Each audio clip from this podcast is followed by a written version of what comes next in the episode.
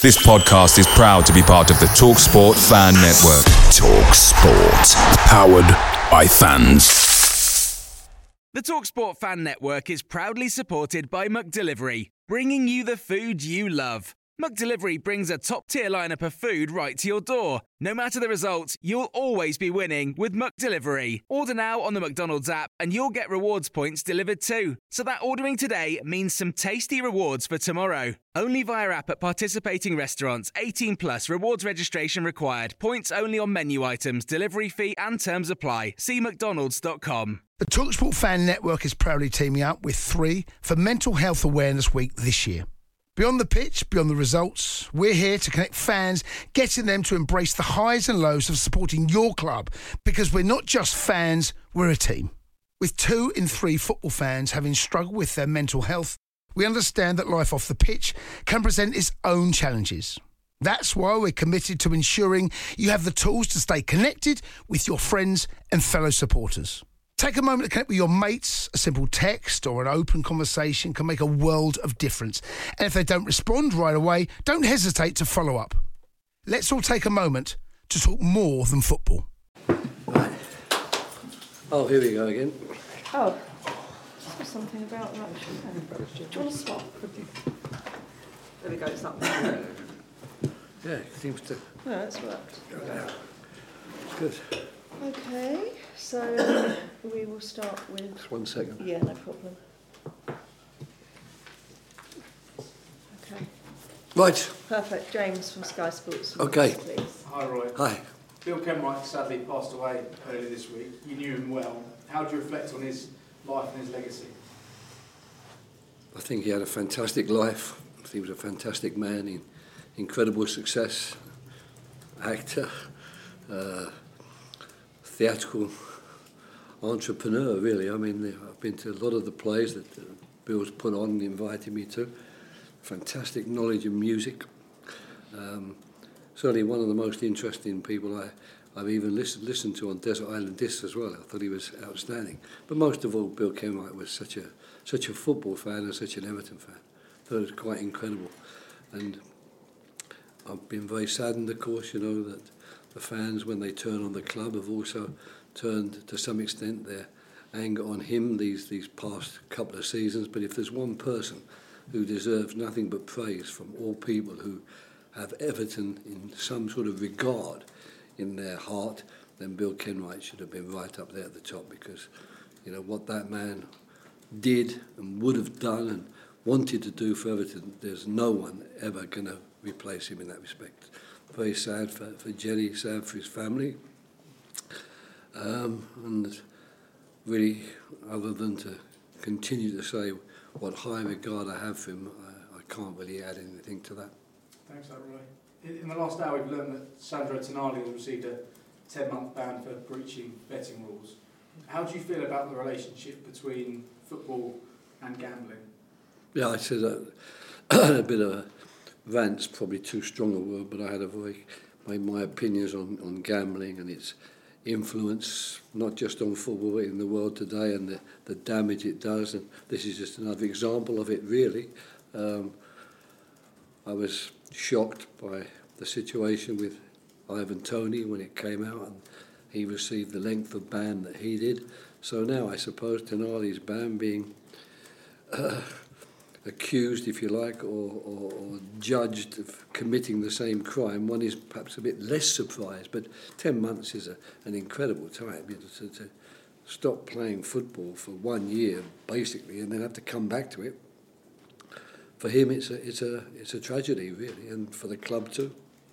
But that's where we are with, with, with betting at the moment, and I suppose any players who feel that maybe I can still get away with doing a bit of betting while I'm a footballer. Maybe they should really start to think twice now after what we've seen happen to Ivan and, and to Sandro.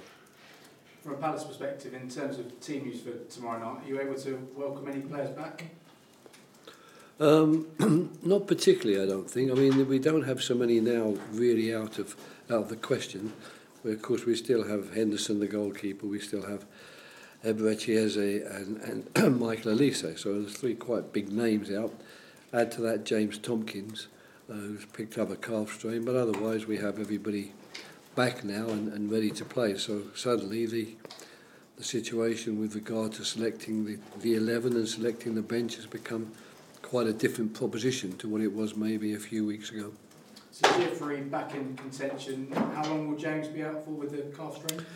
Well, he's missed a week so far, just over a week. So I, most of these things take three weeks, so I would think at least another couple of weeks. But it, it's not a massive strain which is going to keep him out for long periods, as has happened to both, well, all three of those, Eze, Olise and Henderson were all very serious ones.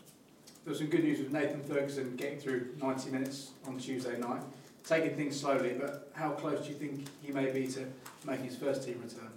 I was really pleased to see him play. I thought he, he played well. I've heard today, however, that he picked up an injury during the course of the game. I don't know the severity of that injury as yet. I can only hope it's not going to be another bad one for him. But it was good to see him back on, on the field, and I was pleased to be at the game and, and, and witness his, his performance. But as I say, I, I know he has picked up an injury, but I can't tell you how severe that is. The Newcastle match. Just need to change this cable. Well, I haven't said anything worth listening to anyway, so don't worry. apart from apart from with Bill Kenwright, I stand for that. Toby, could you just push that door? Thanks.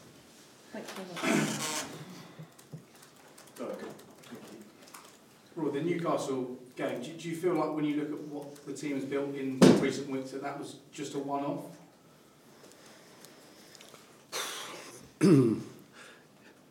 I was reading today what I, I said after the game. I think uh, Joanne logs what I've said after the game, just in case I don't contradict myself too much or say things that I really shouldn't have said. And really, I thought after the game, what I actually said sums up exactly what my feelings were today. We weren't helped by the fluky first goal. We weren't helped by the two goals basically on half time and in first half injury time, uh, which made the second half almost impossible for us to get back into it, which 1 0 down at half time might have given us a chance. But the bottom line is, it was nothing like the performance that we needed from the team on that day, and we're everyone's in agreement with that, staff and players. We've gone through it pretty comprehensively this week, and I, I'm really am hoping that that's not something which is going to happen on a on a regular basis. But unfortunately, these days, if you're in the situation where we find ourselves, which is not amongst that lofty group of clubs at the very top of the league with lots and lots of money to spend, you're going to find yourself, I'm afraid, a few times up against a team which, when they're playing at their top level on the day, are going to ask a lot of questions of you. And uh, on Saturday, we didn't answer those questions, but we're going to be in a similar situation tomorrow night. A team that's in excellent form, playing excellent football, really many good players. Um, they're going to ask a lot of questions as well, and I'm just hoping that you know the soul searching that we've done this week as a group will help us confront Tottenham tomorrow uh, and be stronger than we were against Newcastle, who were very good. You know, you'll be careful, like everything else. You can't put it down simply to the fact that they were very good. Um, everything's a balance. We were nowhere near as good as we wanted to be or think we can be, and they were good. So those two things combined, you get a you get a bad result. But um, we've not shied away from it. We've not tried to hide from it as a group, um, and hopefully some of the things we've been able to talk about this week and discuss will help us going forward when we play these top teams like like Newcastle and Tottenham Hotspur. And just finally from me, Roy, how challenging is it from an attacking perspective, missing such key, influential, mm. creative players like Eberechi and Michael? Well, they were so important towards the end of last season, there's no doubt about that. So it would be wrong to say we don't miss them, but I, I, I must say I think the players who've come in have, have, have done a, a good job because before the game against Newcastle, our points tally for the number of games was, was more than satisfactory. But like all teams, you know, you don't really want to lose players of their ability and especially their creative ability. So as far as I'm concerned, they can't come back quick enough to help us go forward and to help us maybe be a bit more potent when we have the ball in the opposing team's half. Thank you. Roger? Oh, right. Hello, Roger. Um, just going back to the Newcastle game, I think I was reading that since you've been back at Palace, you haven't lost two in a row in the league. You've always managed to bounce back and get a hmm. result the following week. Whereas we've seen before, before you came, the team sort of got stuck in a rut a little bit. Is, is there something you can employ, some sort of tactics you can see to ensure that resilience and that bounce back from the team? No, it's a good question, but you can't. I mean, really, it's a, it's just a, a hazard that that hasn't happened. I mean, I'm pretty certain that, you know, even in that period, you're referring to the first ten games last season. Had we met Liverpool one week and Man City the next, we could more than easily have lost two games in a row. That didn't happen to us. So Picture the scene. All of your mates around, you've got your McNugget share boxes ready to go. Partner this with your team playing champagne football. Perfect. Order McDelivery now on the McDonald's app. There's nothing quite like a McDelivery. At participating restaurants, 18 plus serving times, delivery fee, and terms apply. See McDonald's.com. The Talksport Fan Network is proudly teaming up with three for Mental Health Awareness Week this year. Beyond the pitch, beyond the results, we're here to connect fans, getting them to embrace the highs and lows of supporting your club because we're not just fans, we're a team. With two in three football fans having struggled with their mental health, we understand that life off the pitch can present its own challenges. That's why we're committed to ensuring you have the tools to stay connected with your friends and fellow supporters. Take a moment to connect with your mates. A simple text or an open conversation can make a world of difference. And if they don't respond right away, don't hesitate to follow up. Let's all take a moment to talk more than football. there's a big risk that we, we, we will face the possibility of two defeats in a row now because you know we're coming off the back of not a very good performance and a very bad result and Tottenham are top of the table and flying very very high and are playing extremely well. But I'll, I'll be surprised if I don't come away from the game tomorrow irrespective of the result feeling much better about the team the players and our performance than I did against Newcastle because that that has been quite rare uh, since Ray and I came back in, in March and joined up with Paddy McCarthy.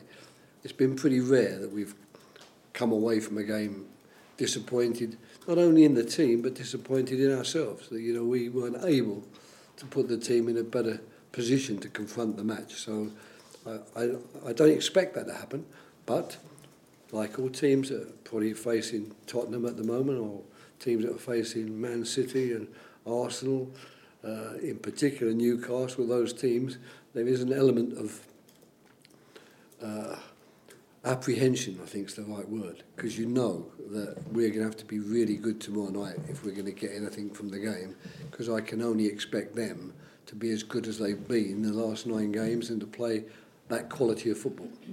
Um, You're coming across again, uh, coming up against a new a new coach and Post- Postecoglou as well. I'm sure you'll agree he's done a fantastic job so far. Have you been surprised by how quickly he's adapted? Obviously, he's coached all over the world, but he's come into the Premier League and, he, and he's hit the ground running. No, I'm not surprised at all.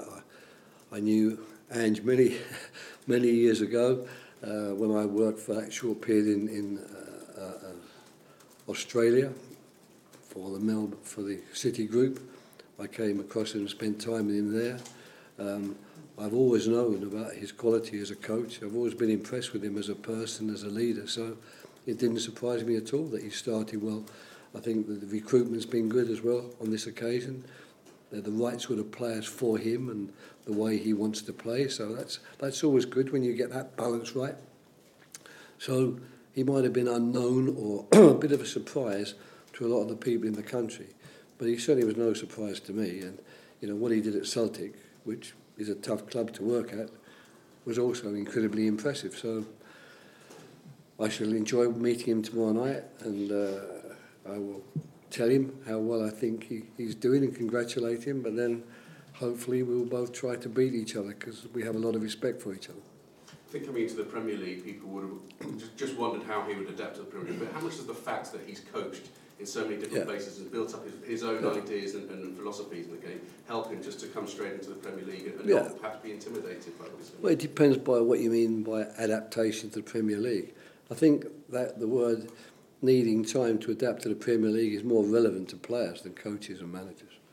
You know, I think sometimes they do, especially if they come from a different country, come from abroad, a totally different culture, because of the intensity of the of the Premier League. You know, the the fierceness, the the lack of time and space that's there for you, and the physicality. That can be very different to a player from the league he's just come from. Coming from Celtic, playing in front of 60, 70,000 people every week and playing in the, in the Champions League, coaching Australia, being at the very best club in Japan, I don't know you need a lot of adaptation to come to the Premier League. I'm sorry. But just in terms of, of his, in his own mind, his own ideas coming to coming to the Pre- Premier League. Well, yeah, that's right. But I mean, one hopes, I guess, when you're the owner of a football club or a chairman and you decide, I'm going to ask this man to be the manager or the, the, the person really who's going to decide how we're going to play, he's going to decide our philosophy, he's going to probably influence us on the type of players we get. You hope, don't you, really, that, that you've, you've chosen correctly. And, you know, if you've got any faith in your judgment, you won't worry about him adapting and you won't worry about him putting his ideas across because you know you've signed a good man, you've signed a good coach, you've signed a good leader. And that seems to me, from the outside, I, I can't speak for Daniel Levy, I can't speak, can't speak for anyone who's doing the recruitment at Tottenham Hotspur. I have got no idea how their process was. But from the outside, as a fellow football manager, stroke head coach, just seems to me they've made a good choice because they've chosen a guy more than capable of doing the job and the right man for the job. Both yourselves and Spurs over the, over the summer lost a player who was seen as a real talisman, a key, a key Mm. player. Um, you obviously had it with, with, Zaha. They, they lost Harry Kane. Is there a situation where losing that player can almost reinvigorate the rest of the squad? But other players step up. Um, the coach has to come up with new ideas of how, they, how they're going to play, and it actually can, as we've seen with Mm. Tottenham, be, be a positive Yeah. almost. I don't know, with the respect I have for Harry Kane and, and knowing the absolute quality and what that man's achieved in football, I'm not certain I can subscribe to a theory where we've lost a player of his quality but now we're better. Uh, I'm not sure about that. I mean, they're pretty good at the moment without him, but I would probably say that they would have been even better still with him. Um, so I don't subscribe to that particularly. Um, I don't doubt for one minute that with the way he's introduced his philosophy, Ange, to the to the players and got them playing the way he thinks that they should play. I don't have any doubts Harry Kane would have a embraced that, would have fitted in very very well. So um, I think if I was to sort of continue the shower of praise, it's that it's not easy when you lose a player of that quality to get the others so much on the side as he's done. But once again, we're just down to the quality of his coaching, the quality of his, his work. Well done, indeed. But uh, no, I'm not one of those who would say we're better now, Kane's gone. People saying that don't realise how important people like Harry Kane are to you. You know, people who score those goals year after year and get, then get sold for 100 whatever it was million pounds you don't you don't shrug your shoulders when they go, just as we didn't shrug our shoulders when Wilf Zaha went. Great, thanks for All right, Thank you. We're going to go to Ian from Talksport. Hi Roy, how are you? Good, thank you. Um, can I start off by going back to the Sandro Tonali? Um, the Premier League, a lot of clubs in the Premier League, a lot of clubs in football, this country and worldwide, are sponsored by betting companies. Is there more responsibility within football if players are addicted to gambling, or some are addicted to gambling, to maybe not not have sponsors that are betting fans? Well, it happens in the Muslim world, but I mean, we in the Western world haven't had that type of draconian ideas on what companies can sponsor football and what companies and what people can't sponsor football. And if I was involved in a betting company, I wouldn't necessarily agree that because we sponsor your club and give you lots of money, that means we're turning your players into gamblers. You know, the, uh, the decision to gamble, the decision to do that is a, very much an individual decision. You could argue, and you could put, well, maybe with the result of, of clubs taking such an interest in football clubs, more education might be necessary. Maybe they can step in and help us. I, I- I couldn't disagree with that. But for me, you know, what happened to Ivan, what's happened to Sandro, that unfortunately is their responsibility, and it's not the fact that maybe they played for a football team with a betting name uh, or a betting company's name on their shirt. I, I can't agree to that. And do you think we'll see more problems with players getting into gambling, not only at the top level where they make a lot of money, but also in the fact that when, when I was growing up, it was George Best and Jimmy Greaves, it was drinking that was a problem, and then Paul Merson, it was drugs, but now it seems to be gambling. I think it's always been there. I just think it's highlighted at the moment by these cases. But I think, I think uh, the problem in the world of football, just like any other world for that matter, gambling's always been there, along with alcohol and uh, along with drugs. Much less so smoking in, in recent years. But when I worked in Italy, players smoked. And if you think smoking is a problem, then that would have been a problem during my time in Italy. So we're really talking about a social habit that is very much a, a part of the web of our, our social structure. Uh, you, you want to stop it, it's not going to be easy, but the one thing I think, as it has been with drugs, players realise now that if I am a person who, for some reason, wants to take drugs, or a person who wants to gamble wrongly, if you like, on, on, on, on my team, you know, I run the risk of getting very, very severely punished. So I think now no one can really say, well, I didn't know, or I didn't understand, or I didn't realise how important this is. We've made it clear to them how important it is. And that's, I think, all we can do. And I don't know the, the full details of Ivan Toney's case. I don't know the full details of Sandro Tonali's case. But I wouldn't be surprised if I did know the full details. I might have some sort of sympathy for them, but it doesn't help. You know Ange from your time in Australia then? Um, no, I knew him before that. Mm. What has he done that proven winners, Jose Mourinho and Antonio Conte? Oh, no. Don't go down that. I don't go down that route. Go, on, so go down that route for me. I don't go down the comparison route. You're talking about. You're talking about three of the, the very, you know, two of the very top managers in, in the game. You know, at the moment, I probably have to say that much as though I, I respect and like Ange and have great respect for what he's done, I don't know that his CV matches Conte's and, and Mourinho's. So if he continues on this on this track that he's on, then maybe in a couple of years' time you'll be interviewing me, although I doubt it, but it could happen in a couple of years' time, and then you'll be asking me to, to, to, to make that sort of comparison. I'll do it, but at the moment I'm content to say that he's doing a very good job. I think he's a very good coach and manager. I am surprised that people are suggesting it's a surprise. I've made that very clear, but I'm not prepared to go into discussions that, you know, why didn't Mourinho do it or why did.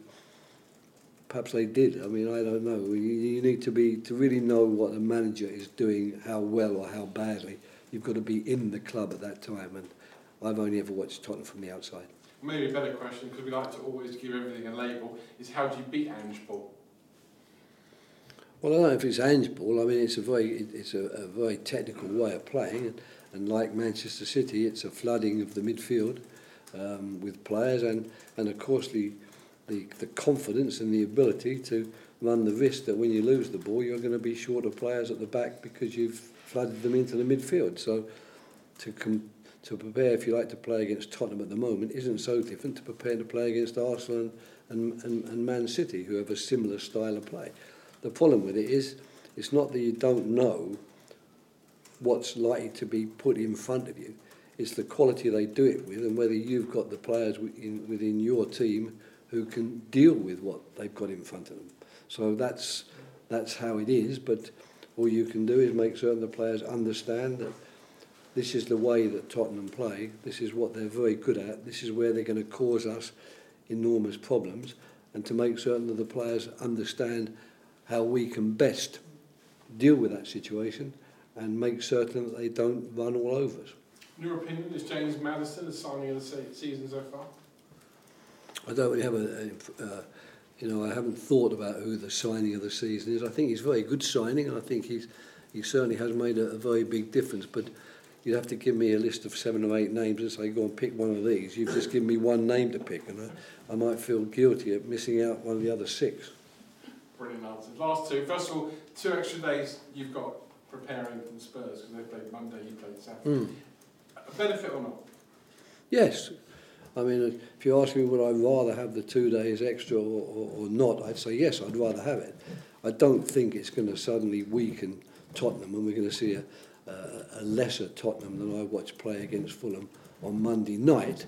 But, you know, days rest, an extra day's rest, they, they do help. So it would be unfair of me to say it makes no difference because it could, but I'm not really expecting it to. I'm expecting them to be fully recovered and to come out and play exactly the same way against us as they did against uh, Fulham and plenty of teams before that into the bargain. And finally, it's rare you ever come up against a manager you don't know. You've been in the game a fair while and you, you know literally everybody in, in the sport. Um, is, it, is it more fun when you come up against people you know well, like Postecoglou? I wouldn't say it's more funny, and I mean, I think that it's, you know, often the people that you come across, and they're not friends because you don't spend enough time with them to really be able to call them friends, but there's a, a good level of acquaintanceship. And it's always nice to renew that acquaintanceship. If you happen to like the person and respect him and like him as a person too, it's always nice to meet them again. But unfortunately, our life, especially those of us who move around, it's very difficult to get that close sort of friendship amongst yourselves because we, we don't see each other often these days. One, and two, the, the, the very good custom which, which I used to think was very good about England and I missed when I worked abroad, that is after the game meeting up with the other manager and his coaches and discussing the game or discussing football in general.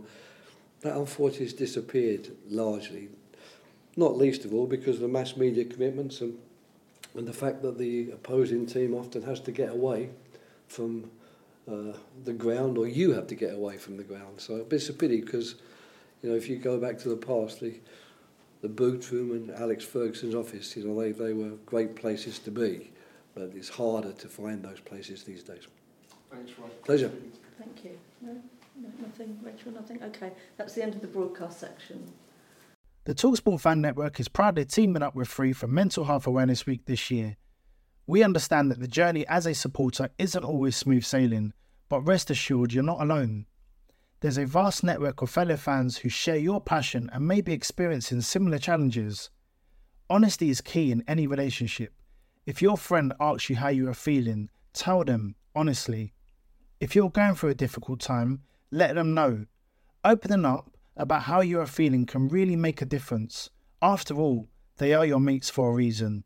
Let's all take a moment to talk more than football. Away days are great, but there's nothing quite like playing at home. The same goes for McDonald's. Maximize your home ground advantage with McDelivery. Order now on the McDonald's app. At participating restaurants, 18 plus serving times, delivery fee, and terms apply. See McDonald's.com.